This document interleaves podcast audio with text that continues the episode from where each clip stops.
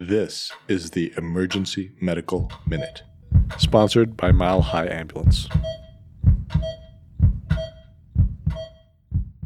The Emergency Medical Minute is excited to announce that we are now offering AMA PRA Category 1 credits. This is accessible through our online course modules that can be accessed at www.emergencymedicalminute.org backslash CME-courses or simply by clicking on the link in our show notes and creating an account. Good evening, everybody. Happy Sunday evening. We, uh, you know, we see a lot of back pain patients in the emergency department. Usually, it's just a matter of trying to get them feeling better.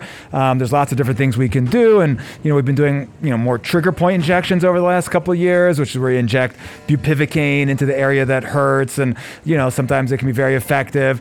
There was an interesting trial I saw uh, recently on something I'd never heard of before, a similar idea, but um, it's called intradermal sterile water injection, where it's a technique, what it sounds like, intradermal, so fairly superficial, almost like when you get a TB test, and it's sterile water and very small amounts. Four injections in a little square of 0.1 cc's in each little square. So a tiny little wheal in a square kind of around the area of the pain. It seems, you know, how could that possibly work? But it's been shown in other kind of non-emergency settings to help with, you know, musculoskeletal pain.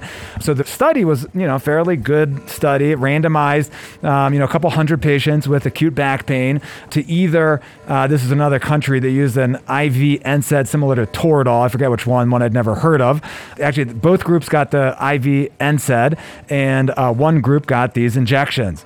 And the differences were pretty impressive. Um, they looked at it like 10 minutes, 30 minutes, 24 hours. They looked at satisfaction and they looked at the amount of opioids, and everything was dramatically better in the intradermal sterile water injection. Like at 24 hours, at 24 hours, the reduction of pain was like seven points in the procedure and two points in just the NSAIDs.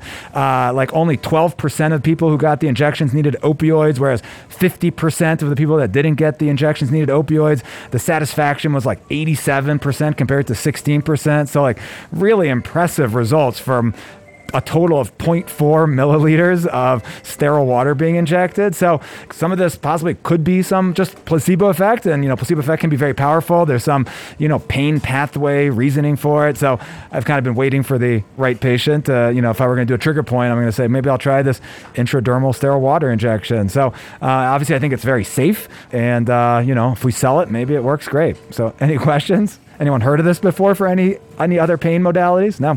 Thanks, guys. We'd like to thank our sponsor, Health One Continental Division, and Swedish Medical Center for their financial contributions to the EMM. Donations from them and listeners like you make it possible for us to fulfill our mission of producing and spreading free medical education to the masses. If you enjoy our show, please consider making a one time or recurring donation to help cover our operational costs and keep the EMM awesome. Click on the link in our show notes to make a donation. Thank you for listening.